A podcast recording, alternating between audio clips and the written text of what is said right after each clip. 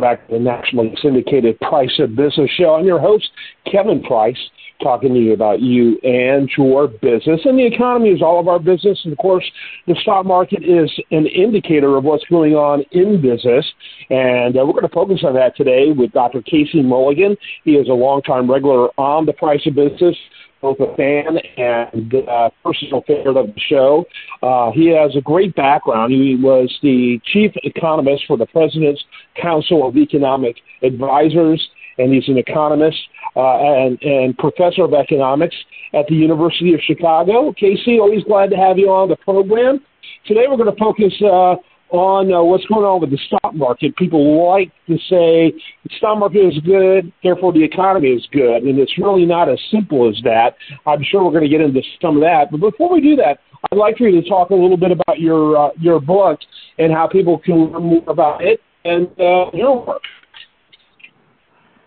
Yeah, the the book is called uh, the book I wrote about um, what it was like, at least on the economics team uh, of President Trump, and because really I hadn't seen people telling the truth about it. There was fake news on both sides, and I'm being an academic, I wanted to tell the story. And they, you know, the raw material. President Trump. He's a very entertaining person, even if you don't like him. He a lot of uh, events and things going on, um, and it's called You're Hired. And I have a website for it, You'reHiredTrump.com and you know people can get samples and of course buy the book.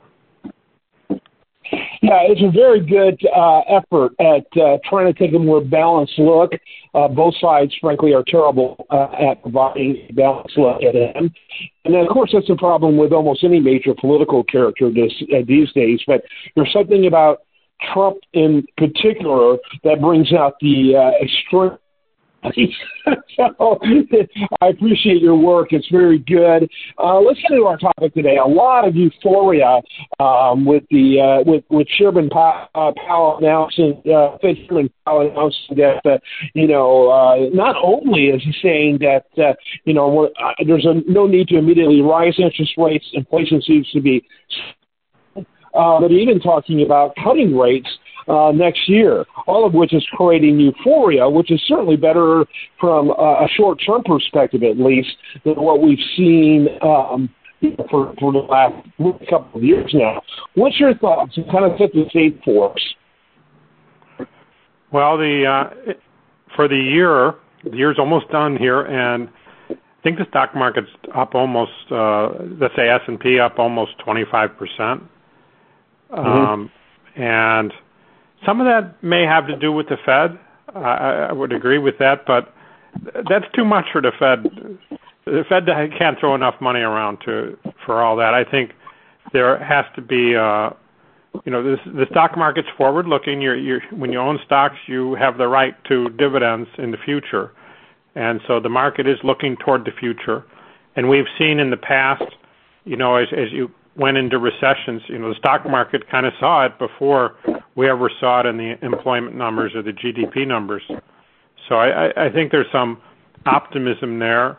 Um, and we're in a period of technological change and you know that that's creating value in a lot of places. People, of course, talking about the AI.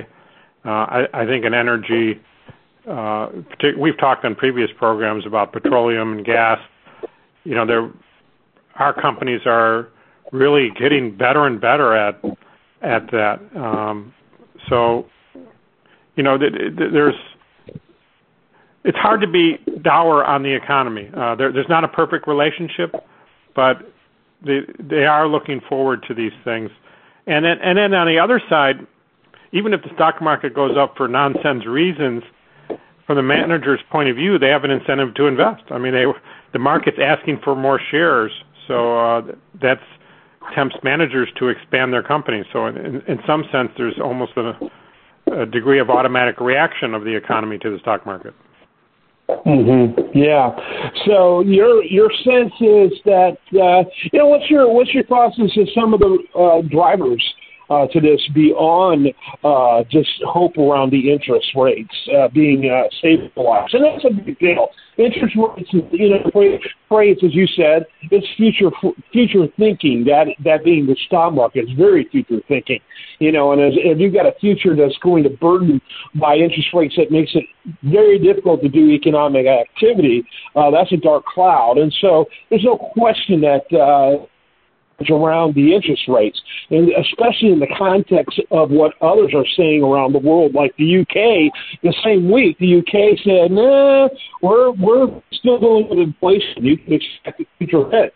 You know that from a, a global perspective uh, will make the U.S. more interesting, I would think. Um, and so but well, there's other factors. You know, I'm seeing a lot of the gas price uh, indicating that uh, you know that uh, being driven in a direction that's certainly beneficial, um, and and maybe even some better attitudes around hybrids versus uh, EVs versus develop more, you know, developing more real world views, all of which I think are, are positive, although there's still a lot to be concerned about in that area. But what, what do you consider the drivers outside uh, some of the other drivers outside of what what the Fed is saying? Well, I think the you know, we call it artificial intelligence. We we've had it for a while, but the uh, the chat tools. Um, there's no doubt that people were surprised.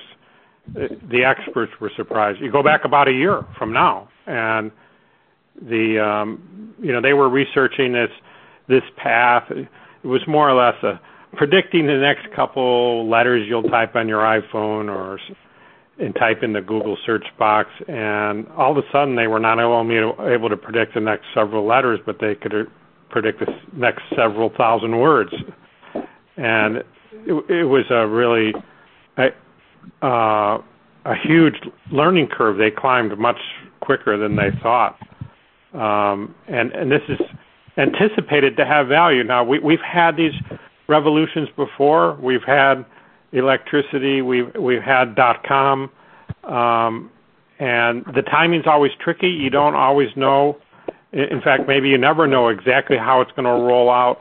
What are the glitches that are going to come along the way? Um, so we could have a crash when you get some bad news about the timing of these things.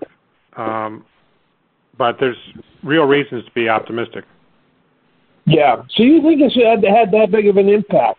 I find that kind of kind of interesting. There's no doubt about it. You know, even in my industry, or maybe especially in my industry, which is media, uh, the shift Sports Illustrated, which uh, incredible public only one of many that have begun to announce that uh, yeah we're using uh, we're using AI you know we're using things like ChatGPT and Bard um, but I, I think it's interesting and again I guess it has to do with wow look what we know it can do imagine what it will do as we get smarter at utilizing it and I assuming that's a factor Right. It, it, it is. There's a lot of unknown there. Um, we, we've already seen that in pharmaceuticals. They they target a certain disease or condition, and they invent a drug, and it's, it's doing okay, and then they realize, you know, this drug works on totally different things. That's happened with the uh, weight loss drugs. I mean, they were designed for diabetes,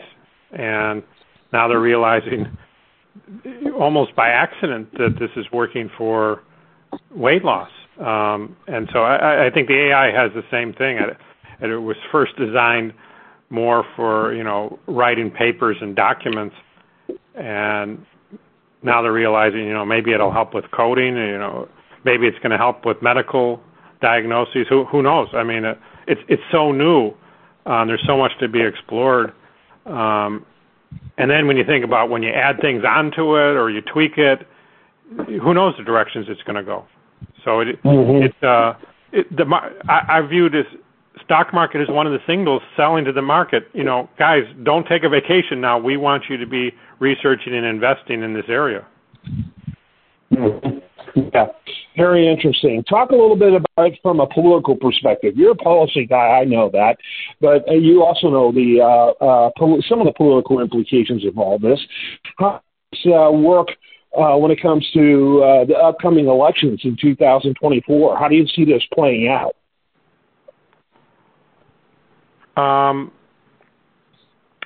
I, I, obviously the the incumbents would like to see you know good economic performance. Um, right. I'm not sure you will, particularly some of these longer range things. I'm not sure you'll see it in such a in the short term measures. It is more of a forward looking thing. You will see the investment activity. Um, so you know that, that brightens the picture a, a little bit, I think. Uh, but a lot of the returns will be in the future. Think back to fracking. When fracking was emerging, um, you know, it, it took five, six, seven years to get all all the dividends, and maybe we still haven't seen them all. Um, so between now and election day, I don't know that a lot of this uh, technological change will make a difference in people's daily lives. Um, but there's certainly going to be an industry working hard so that will make a difference. You know, the year after, the year after that. Yeah, it'll be interesting in particular to see the medical and healthcare implications. That's something that I watch really closely. Um, it's fascinating. All this is very fasc- fascinating. So, uh, as we wrap up the year, it'll be a good time to get your sense on that. Uh, here we are in December. Hard to believe another year has gone by. Um, your overview, overview and sense about the economy and the things you're going to be watching in 2024. Well, I mean, the, the short-term measures are going to be important politically. So the um, the crime uh, is a is a big problem, and, and it's actually affecting the economic activity. I was just in Washington D.C.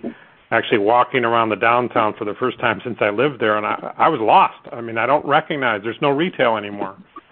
Um, people are not coming into that city. Uh, it, it's very different than we, we see a bit of this in Chicago. I've seen a bit of that in Boston, Manhattan. It's an entirely different league in, in D.C., um, and that's really a pathology of policy. You know, the oh yeah the the workers are afraid to come downtown D.C. because of the crime. The retailers don't want to open up a shop because it's just open season for the thieves. Um, and these are the kind of things that people are seeing in the short run the migrant um, is affecting here, you know, here in Chicago, the, very visible. Their homelessness is visible. It's turning into crime. Um, a lot of people across the political spectrum are very upset by that. Uh, so I think those are the things will, um, th- that are going to drive the election because they're more short run and they're, you know, related to our daily life at the moment. Yeah. Yeah, I think there's a lot of truth. I went to uh, D.C. I used to live in D.C. myself um, uh, when I worked for the for uh, U.S. Senate and uh, worked for some of the think tanks up there. And uh, I go frequently. I've I've gone often throughout the years, but I just went recently, and and it was the first time in a couple of years that I had gone up there. And man, it, it had changed a lot. Uh, it was just very very. Uh, almost dead environment uh, on the weekends up there, which kind of shocked me. I mean, I found it, I found it telling as well, and I, I would think from an economic, it says a lot, and it is just one of many cities that are going through struggles, um, of, uh, particularly dealing with uh, what seems to be unchecked crime and other uh, social type uh, issues, and so it's an interesting time. Always love talking to you. Always look forward to our next conversation. And uh, Dr. Casey Mulligan from the University of uh, Chicago, and it's your Trump.com. That's the site to learn more about his book. And I consider his book really uh, one of the more thoughtful ones, uh, maybe maybe the most thoughtful ones I've seen on assessing Trump years.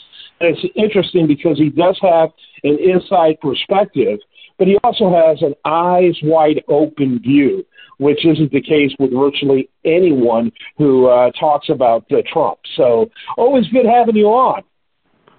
Yeah, you know the ebook's only two dollars. I think it's a kind of a Christmas special. So there you go. If, if you like to read that way, that, absolutely. Good.